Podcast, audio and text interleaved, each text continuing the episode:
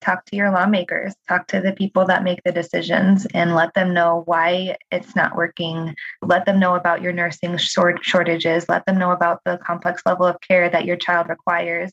One of the bigger things that helped me when I was advocating for for Brett in particular regarding the parent CNA program was reminding them who this was about. This is not about me. This is not about you know laws. It was not about politics. It was about a child who needs to be properly cared for so that he doesn't go to an institution or a group home or worse. Welcome to the unforgotten families podcast an action oriented community of hope inclusivity and compassion for all medically fragile families this podcast was created to spread awareness, share solutions, and advocate for the needs of these resilient individuals. It's our hope that the information and stories we share will inspire and empower you to join us in advocating for these families and help to ensure that they are never forgotten. Hello, TUF advocates. Thank you for joining us for another episode of the Unforgotten Families podcast. Today, we are happy to be with an awesome mother named Jennifer. She has a son named Brett, and she adopted him 10 years ago in Colorado. And we are going to hear about their story today. Jennifer used to live up in Colorado and experienced the family CNA program firsthand.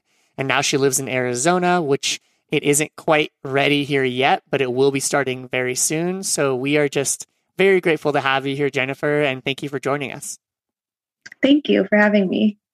The one thing that I would love to connect with you on, you know, I do know a little of your story adopting Brett 10 years ago, and I would love to just know a little bit about Brett's adoption story. Sure. Back when I was about 23 years old, I was a first year teacher. I was teaching special education up in Greeley, Colorado, and Brett was a student in my class. So that's how I first met him he was transferred to my class in the middle of the year that year. He was not doing very well in his previous um, school placement, and so he was transferred to my classroom. And so I had Brett in my class for about half the school year. And right when school got out that summer, there was a series of events that happened. Um, but basically, Brett was removed from his home by the Department of Human Services. There were a lot of safety concerns in the home. He had been found uh, wandering the streets by himself on many, many occasions. So there were just a lot of safety concerns for him. I kind of first found out about his removal through his mom. I given her my phone number because school had ended and I just wanted to make sure she had any support she needed because I knew the family was kind of struggling and that sort of thing. So basically she had called me and, and mentioned that he had been removed from the home. He was sent to foster care wasn't doing very well in foster care. He was placed back in his home with his biological mom. After a few days um, after the removal, he was placed back in the home. And then, unfortunately, within a couple of days, he was found wandering again by police. So he was removed from his home again. He was sent to foster care again and really was not doing well. He was sent to five different homes within three days. The foster families that had taken him had just said that his needs kind of outweighed their capacity to care for him. So he was bounced around quite a lot in quite a short amount of time, which is pretty traumatic for for any child, but then also for a child with additional needs and just kind of the lack of understanding that was very traumatic for him. I received a call at 10:30 at night on a Saturday night um, asking me if I would be willing to take custody of Brett for 10 days. They just were not able to find him an appropriate placement. They had asked his mother if she knew anybody that would be able to take care of him and she just she just had said oh his teacher is pretty good at you know managing his behaviors. So so that's kind of how that came about. So that was a saturday night. Like i said i was a first year teacher. I was quite young. I was living with a roommate. We were you know, just out of college and still kind of in that that phase of our lives. So it was a very abrupt change. Wow. Yeah. And so you thought it was going to be this 5-day adoption and what happened? It was supposed to be 10 days until his next court hearing and it was expected that he would be returned home at that time. So basically, I received the call like 10:30 on a Saturday night. I was actually out of town at the time. I raced home Sunday and got my house ready. Monday morning, a caseworker and a guardian ad litem came to my house to just kind of make sure the house was an appropriate placement for for a child and just kind of make sure it was safe and, and met their requirements and that sort of thing. So Monday morning, they came to my house. They said I could pick them up at 12 o'clock, their parent education center. So that's how that happened. They said it would be for 10 days. It was expected he would be returned back home. And I just decided, you know, I can, I can do this for 10 days. And It was summer break. I wasn't working. So I was like, okay, that's fine. To make a really long story short, each court hearing got pushed out. So we went to the court hearing in 10 days and it was pushed out for another three months. They were trying to reunify, but it just became apparent that that wasn't going to be an option. That the progress and the and the things that needed to happen just weren't happening. So that's kind of how that happened. So it was actually about what was 1,025 days after I got custody of him, so almost three years, that um, his adoption became final. Wow. I just want to acknowledge you for being such an awesome human in that moment that you said yes. And it's also just crazy to think that a 23 year old thought that it was going to be 10 days. And then three years later, you are still with him. You ended up adopting him. And in that process, was there a moment where you were like, if he needs a home, he's going to have a home forever here? For sure. I mean, there were several times where that thought came to me. I'll tell you, the first month was very difficult. I questioned whether I could do it or not he's a very very wonderful child and he's he's very very sweet but at the time he had been just living a life of chaos and you know it was kind of reflected in his behaviors and so it was very tough i, I remember not being able to be more than like three feet away from him in my house at a time because he was just destructive he was unsafe things like that and i remember one night probably the first week sitting on the couch with him and i was just sobbing and he was just looking at me and i was just like I think I made the wrong decision. I don't know if I can do this. I don't know if I'm the right person for this. You know, I, I felt like, oh, I'm never going to have my old life back. this is just not for me. But I, I mean, I just can't tell you how glad I am that I, I stuck to it. And a lot of it was just really going like, he's been through so much. Like, I'm not going to be another one on the long list of people that's given up on him. I think after the first month, things got a lot better. But yeah, it was real tough that first month. I remember, so I got custody of him in July. I know for sure by like November, it was pretty obvious that he was not going to be returned home. And by then I was like, okay, this is his family. He can't, he can't go anywhere else. What a beautiful story. Thank you for sharing that. And you are a real life angel. That's oh, what I'm coming you. to understand in this moment. So, can you talk a little bit about the care that Brett needs and after that when you first found the family CNA program? So, when Brett first came to me, I didn't really realize that he had had a lot of medical issues. And it was really because his medical issues had been neglected previous to his placement with me. And so, probably like a few months after I got custody of him, I got him in to see a Down syndrome clinic in Colorado. And they kind of helped us with therapies and services and also running regular tests for issues that could be common in people with Down syndrome. His biggest medical issue by far is seizures. And when I first got custody of him, he actually was not having seizures. He started having seizures between the age of like 10 and 11. It's just progressed and it's been a really awful, awful journey for for him for sure and, and for both of us. It's just a very heartbreaking thing to go through he has three types of epilepsy. So he has nocturnal frontal lobe epilepsy, and that's what first presented was um, his seizures that he has. They started only in his sleep. He was having them while he was sleeping, and I had I didn't have any experience or much experience with seizures. I'd experienced seizures with some of my students in my classroom in the past. Like no one in my family or anything like that has ever had seizures. So it, it was, and I think I kind of had the thought that seizures are like what you see on TV and and they're not. Most people who have seizures do not have seizures like what you see on TV. And so when he first started having seizures, we thought that he was having night terrors because he was only having them while he was sleeping. He was going through just a lot mentally and, and things like that with the inconsistency of his case and the whole three years of his case before his adoption was really was really difficult. You know we had taken him to the hospital and he'd had some tests run and it wasn't really until several months later that he was diagnosed with epilepsy. And what happened was that morning he had woken up and he started having seizures while he was awake and it was the first time he had seizures while he was awake. He had had three seizures within a few minutes at the home. And so I ended up calling an ambulance because it was something we hadn't experienced before. And I didn't really know what to do. ambulance came and took him to the children's ER that was in our town. And then he ended up being taken by Flight for Life to the main children's hospital, which was a couple towns over. Basically, he had over 100 seizures within four hours and just really, really devastating. I mean, we thought we were going to lose him that day and then you know since then his his seizures have just progressed. He's gone through periods. Back then he used to go like sometimes he'd go a week or two at a time without a seizure and then he'd have one and then you know he'd be okay for another couple weeks. Eventually it started happening to where he was having seizures every single day.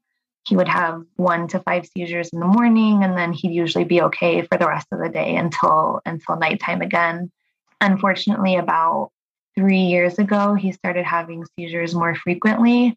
And right now, he's having um, dozens to sometimes hundreds of seizures every single day. Kind of back to what I was saying, he has three types of epilepsies. He was first diagnosed with this frontal lobe epilepsy. When we moved out to Arizona, um, he was diagnosed with Lennox Gastaut syndrome, which is just a very severe and catastrophic form of epilepsy. And then he also has been diagnosed with startle epilepsy, and that's what he's dealing with a lot. And startle epilepsy is very difficult because his seizures are triggered by everyday activities. So, unexpected sounds, unexpected visual stimuli. One of his big triggers is using the bathroom. So, anytime he goes to the bathroom, he has a seizure. And then sleep is a, is a huge trigger. Anytime he's sleeping, he has lots and lots of seizures. So, can you explain for someone that doesn't have a kiddo with seizures, like what's the hardest thing for you as a parent and a caregiver in those moments? Just watching him and not being able to help him. Um, you know, we've taken him to epileptologists and he's had all kinds of tests and he's on all kinds of medications. He's had surgery. He has a he has an implant, a VNS implant, and just nothing helps. I mean, we haven't seen any improvement in seizures in years. Um, I remember back when he first started having seizures, he would go a few days or even a couple of weeks without a seizure, and it was like, it was like, yes, like you know, he's been seizure free for for two weeks, and that's awesome. And now it's like, oh, if he's been seizure free for an hour, that's like our biggest celebration of the month. So, just that part of it is really difficult. I can't imagine um, because I haven't been in your shoes, but I, I can I can understand how hard that would be. When I, I used to run a pediatric home health care agency, and I just remember how tough it was to actually find a really awesome nurse that really fit that because when it happens so often and when it can be so severe, it's like literally every moment there kind of needs to be someone just right behind him, I'm sure um, just to be there. Maybe he would fall into a wall or fall on the floor or, um, or hit something on his head. And, and I can only imagine what it must feel like to just kind of always be on that edge. Yes, it's very difficult. And especially with a lot of his seizures revolving around using the bathroom, it's tough because he's 18 years old. He doesn't want his mom around all the time. When he's going to the bathroom, just a safety concern. And we had an issue few months ago, probably back in like October or so, where he had a really bad seizure in the bathroom. He fell, he grabbed onto the shower curtain, and the whole shower curtain rod, everything collapsed, and actually the toilet broke. And so then the whole bathroom got flooded while he was having a seizure. And so that's just really, you know, it's just really scary. It's like it can just happen, you know, out of nowhere and there's nothing like you said, he he always has to have somebody right there because it's just not safe for him otherwise. Can you talk about the benefits of the family CNA program? So at some point you became his CNA from what I know that you told me. And I know that you have your CNA license in Colorado and now in Arizona. can you talk about for him specifically, how does it benefit to have you as his caregiver? Sure. I mean, it benefits having me as his caregiver because it allows me to be present with him when he needs me and not ha- not having to worry about being other places and things like that. But also you know he has a lot of other significant needs in addition to seizures. He has some pretty significant difficulties with eating and that's always been a concern. He's underweight which is pretty unusual especially for an individual with down syndrome because usually you see individuals with down syndrome who tend to be overweight and brett really has difficulty gaining and, and keeping weight and one of the reasons he has difficulty with that is because he has compression of his esophagus and his trachea. And so it makes swallowing very difficult for him. He has a lot of episodes of choking. When he does choke, it usually can lead to pneumonia, and then he'll end up in the hospital. Just allowing a skilled person to be with him and know, you know, how am I going to position him when he's eating and drinking? How am I going to prepare his food so that it doesn't become a choking hazard? How am I going to monitor seizures while he's eating so that, you know, when he has a bite of food in his mouth and he starts having a seizure, how am I going to get that food out of his mouth? That kind of thing, you know, it really needs somebody who is a skilled care- caregiver who knows him very well. This is not something that you can just, you know, hire someone that doesn't have i guess like this this medical background. And really having the cna services allows him to stay in our home because i think without having cna services i think he's at significant risk of being institutionalized. And even if you had a skilled nurse or a cna depending on what he's eligible for what makes it more beneficial to have you than a nurse that doesn't know him I guess I'll go back to the old adage parents know best. Mom always knows best. I, I know everything about him. I know exactly what his needs are. I know how to handle his needs, things like that.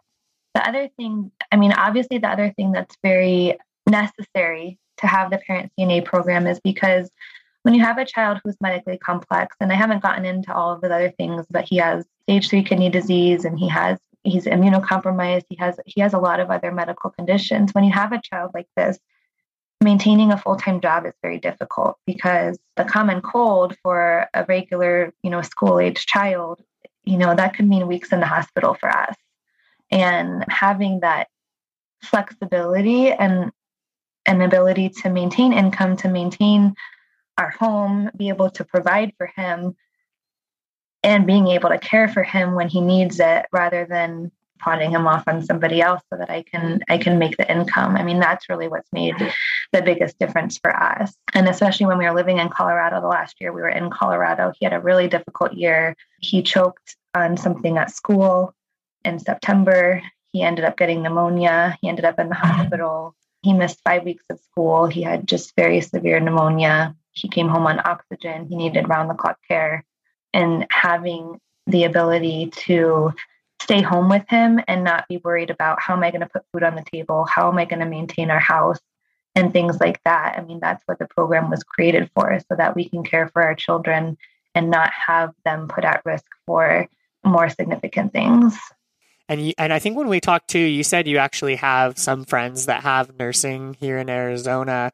And have they had struggles finding nurses? Yes every i mean i'm on you know all the facebook forums for children with down syndrome and children with complex medical needs in arizona. And i mean not a day goes by that someone doesn't post something saying we, we can't find nursing we don't have a nurse. We were eligible for nursing when we when we moved here. We had the evaluation and we were given the nursing hours but you know we were told there's no nurses so he's going to be on a waiting list. So we ended up having to decline the nursing services so that we could at least keep his other care. Because if you accept nursing services, you have to accept nursing respite, which means you can't do regular respite, and that becomes really difficult to find care. So we haven't had nursing since we moved here. What would you say to parents in Arizona that do or don't know about this program yet? And what would you want to tell them about this program as it's coming to fruition, we're pretty sure in the next few months?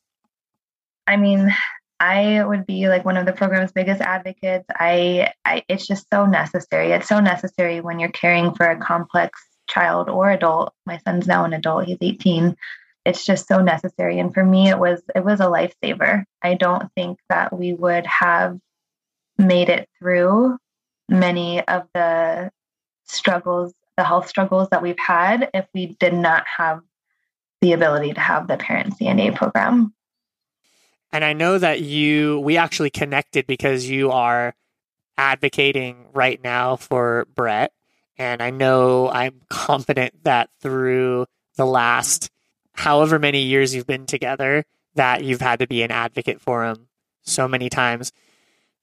What would you say to parents in other states that don't even have it as an option coming up? What would you say to them about advocating for it?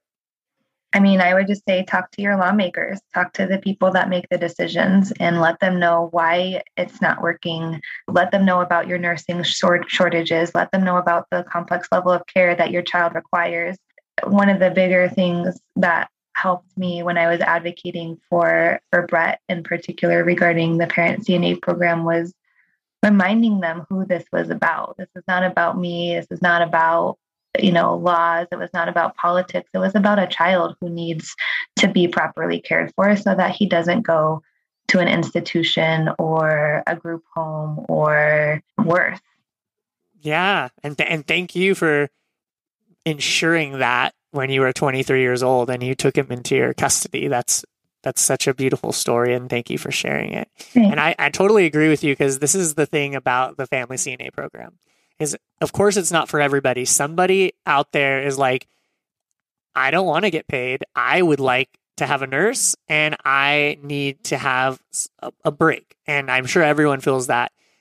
And families at least should have the option to say, this is better for me and I would like this to be my job. And so advocating for this program for me is really easy because I, I believe in it so deeply. And I believe that just having the option to split it up, I want a nurse for 20 hours and I want to do it for 20 hours, or I would like to do all 40 hours, or I'd like to have a nurse for 40 hours. To me, every family in every state needs to have that option to decide what's better for them. Absolutely. And that's something that I am the type of person I don't trust other people with my child. I know him. I know, you know, like I said before, I, you know, I just know everything about him. I know what he needs. I know what his triggers are. I know what makes things easier for him. I know what makes things more difficult for him. And so I personally do not like relinquishing care, I guess, to others.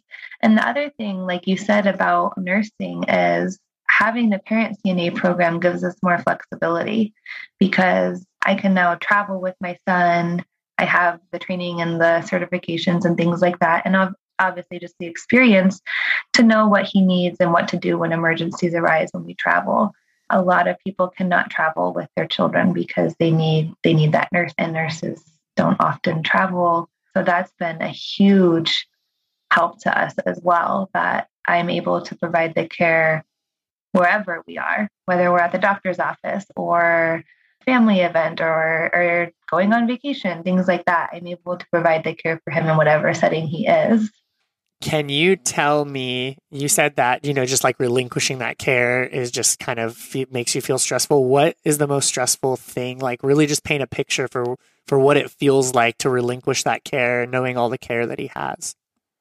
Just worrying that something will happen to him. I mentioned before about how he was at school and he choked. I mean, he missed five weeks of school because his teacher made a poor choice and gave him hard candy when he had a choking care plan for no hard candy. Things like that. That is like, I know that my child cannot have hard candy because I know that's a big, significant risk to him choking. Something that has happened since we moved here to Arizona. We were in a situation where he was attending an after school program, and these are, it's a program for people with disabilities provided through the Division of Developmental Disabilities. And basically, it's a way to help parents who are working or just a place for your child to go for the after school program. And this happened um, a little over a year ago that he was at this program. I arrived to pick him up like I do every day, and he was not there. And nobody knew that he was missing until I came to pick him up. It took a bit of time for them to figure out where he was. He was left in a car for two hours. He had been picked up from school two hours earlier. He was supposed to have been driven to the center, and the person that was supposed to drive him to the center forgot and forgot to drop him off and left him in a car. I ended up picking him up in a Walmart parking lot. And I, to this day, have not sent him back to a program because it's so scary to relinquish that. And, and these are people that are trained by the Division of Developmental Disabilities. They're supposed to be people that are caring for your for your person with developmental disabilities. And unfortunately, they don't have the training. You know, they're paid very little, and it's it's people with no background. Could be people with little education, things like that. And I get upset every time I think about it. But we live in Arizona, and my son was left in a car for two hours. The only reason he's alive is because it happened in January and not in July. If it had been in July, he would have been dead. And how scary is that to know that I trusted somebody with my son and they didn't provide him the level of care that I would provide him? He was in that situation. He was he was going to the after school program because I have to I had to work because I don't have we don't have that program here yet. And I think that's a good example of how it's different. I, I always try to do my best to really paint a picture that this isn't a parent saying, I need to be paid to be a parent, right? Like, whatever age he was at that time, in normal cases, that kiddo is able to speak for themselves in a situation and get them out of situations or pick up the phone or make a phone call. And, you know, not every kiddo is having 100 to 200 seizures a day. They're playing outside. And I think people, when, when we hear about this program, need to fully understand that you are a caregiver and you are being paid to be a caregiver, and someone legally has to be there being paid. And why not be the parent? Especially when we know that it's actually a lower cost to the state than a nurse. So to me, it's a win win on all sides. And you know, one thing that you shared earlier that I'd like to go back into really quick is you knew it was meant to be and and you've had so many experiences with him. I'd love to know what is the biggest lesson that you've learned from Brett as a parent? I mean, Brett just shows everybody that there is nothing you can't do if you put your mind to it when I got custody of him, I was told all the things he would never do by his teachers, by doctors who evaluated him. I was told he'll never do this, he'll never do that. He's never going to be a functioning member of society. And he has just pushed through every single thing that's been thrown at him. And he is pretty complex, I guess I would say, compared to his peers with Down syndrome. I think that he's he has some more medical complexities and then also of course the the history that he has been through of abuse and neglect and, and things like that that he experienced for the first nine years of his life that plays a part in that as well. But man that kid has got a lot of drive a lot of determination and he is just one of those people that everybody loves. Everybody that meets him loves him. You would never know the things that he's been through by looking at him. He's just he has the softest, most tender heart. He has so much empathy for other people. He's funny. He's, I mean, every day he's just doing new things. And every day I'm like, man, he learned a new word. Or he, I just think back to when I first got custody of him and I never thought we'd be where we are today. And yeah, if you ever want a life lesson and kind of grit and determination, just look at Brett. Amazing. I hope I get to meet him one day. Luckily, we're in the same state. Yeah. Last thing I'd like to ask you is you obviously are such a strong advocate for Brett. And I think advocacy means something different to everybody. So I've been asking everyone, what does advocacy mean to you? Well, I feel like my full time job is advocacy. It's just making sure my son gets the things that he needs to be successful.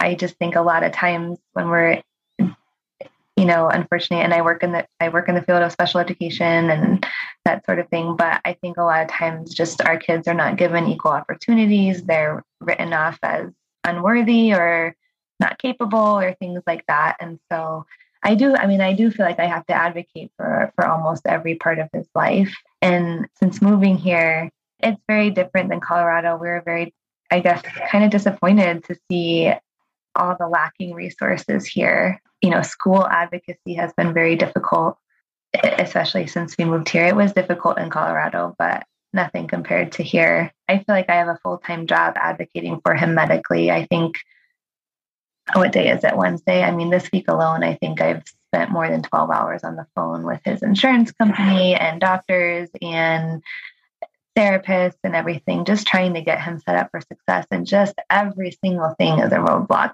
I mean, just nothing is easy. I always say to him, to Brett, I'll always fight for you and I'll always advocate for you so that one day you can do it for yourself. Because I know one day he'll be able to do it for himself. He's not there yet, but you know, my job is to help him be the best advocate that he can be and also to help pave the way for the children that are younger than him that are coming after him so that they don't have as difficult as a, of an experience as we've had. Wow. I love that answer, and I appreciate your advocacy for Brett and for other families.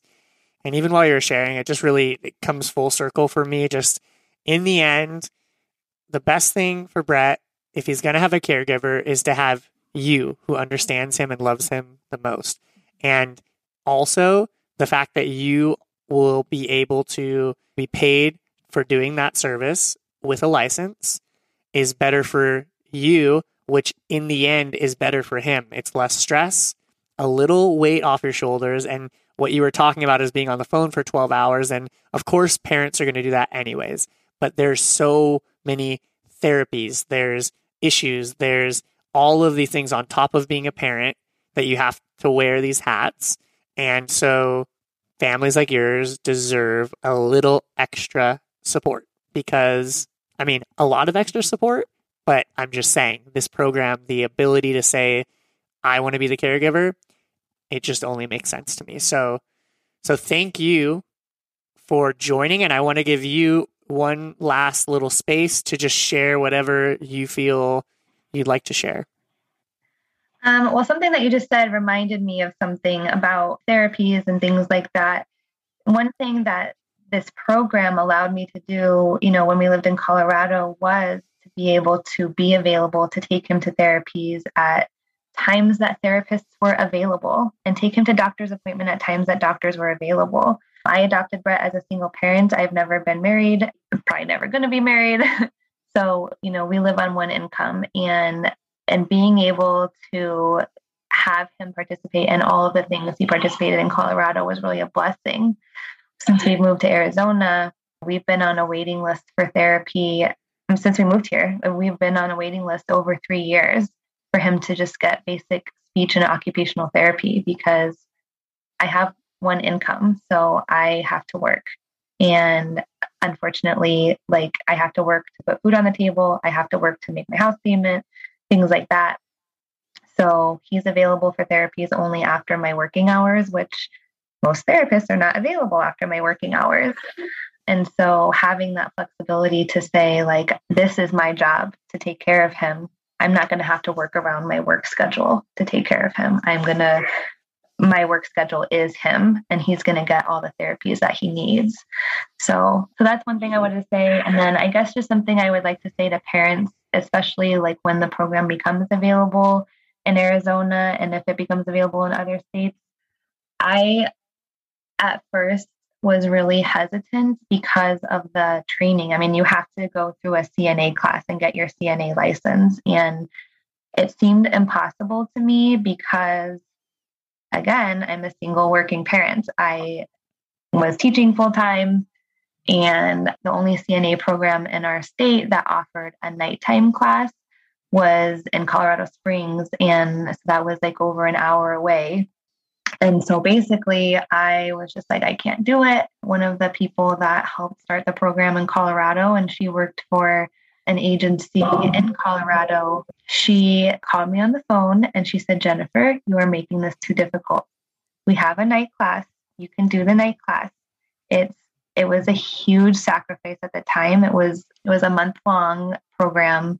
So we were working full time. So we were leaving the house at 6 a.m. every morning and getting home after 11 to midnight every night. And that was for a solid month. And then I had to do clinicals which took place in, um, you know, like an assisted living facility, because that's part of the program of getting your CNA license. And I'm just so thankful for the for the person that called me and told me how ridiculous I was being by not doing the program.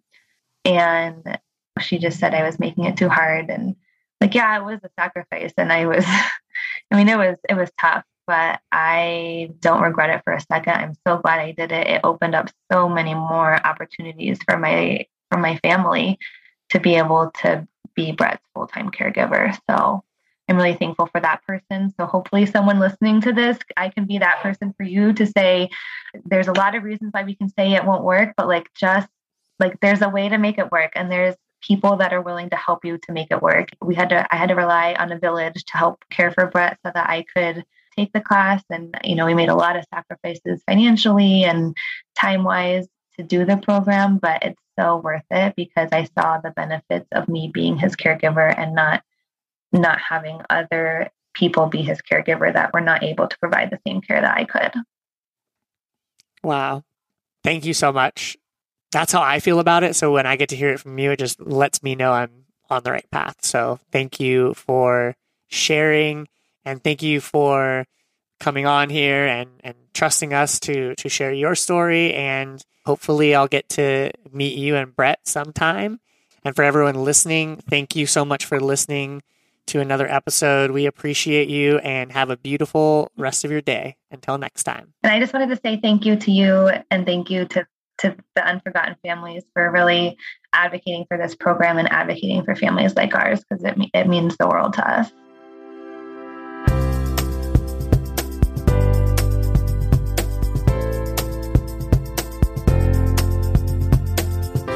Hello, TUF advocates. Thank you so much for listening to this episode with Jennifer Nelson. We really appreciated having her on the show. And if you are listening and you are a family in Arizona and you want to know more about the Family CNA program that's coming here, or if you're in another state and you'd like to know more, please reach out to us at toughinfo at theunforgottenfamilies.com and please become an advocate on our website www.theunforgottenfamilies.com.